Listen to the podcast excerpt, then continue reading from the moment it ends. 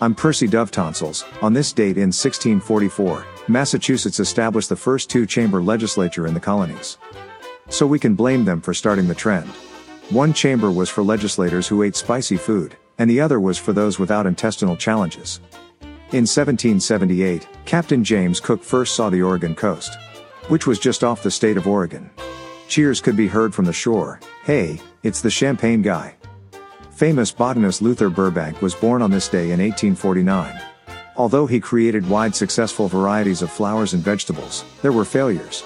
For example, he crossed an avocado with a grapefruit.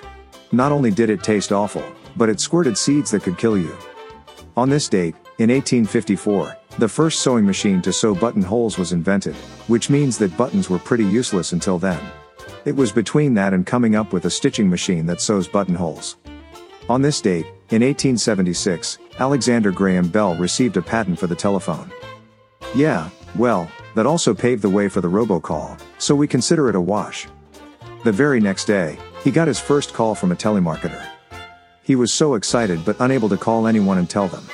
Since he was the only one with a phone. If he promised to quit calling the patent office.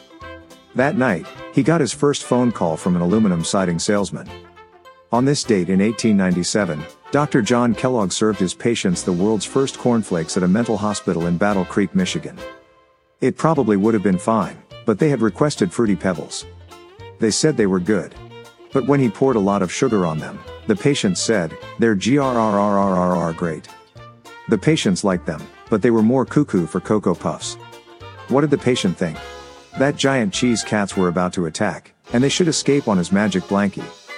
In 1933, the board game Monopoly was introduced. It was a roll of the dice, but now and then, you have to take a chance. Or community chest card. At first, there was confusion between past go and past gas, but they eventually figured it all out. The time change weekend is this coming weekend, let the complaining begin. Laura Prepon, Orange is the New Black, that 70s show, turns 43 today. She's married to Ben Foster. Jenna Fischer of The Office turns 49. She's one of those actresses where you say her name, and people sign, aw. Rachel Weisz celebrates her 53rd birthday today. For at least three movies, she had mummy issues. We got to know her from the mummy movies. Imagine working with an old and dried up co-star, although Woody Allen's leading ladies have been doing that for years. As an actress, that could be a terrifying age. Being married to Daniel Craig, we think life is pretty friggin' good. Wanda Sykes turns 50 today. That's all we'll say. I sure don't want to tick her off. She always shows up on a TV show somewhere. Taylor Dayne turns 61 today. Years ago, she had a number one hit called I'll Always Love You. We didn't feel the same way. Everyone's favorite high school teacher, Bryan Cranston, turned 67 today. Going from Malcolm in the Middle to Breaking Bad, now there's a swing. Some say Breaking Bad was the prequel to Malcolm in the Middle. And finally, I decided to cancel my Twitter account. I don't want to sound paranoid, but I was sure people were following me.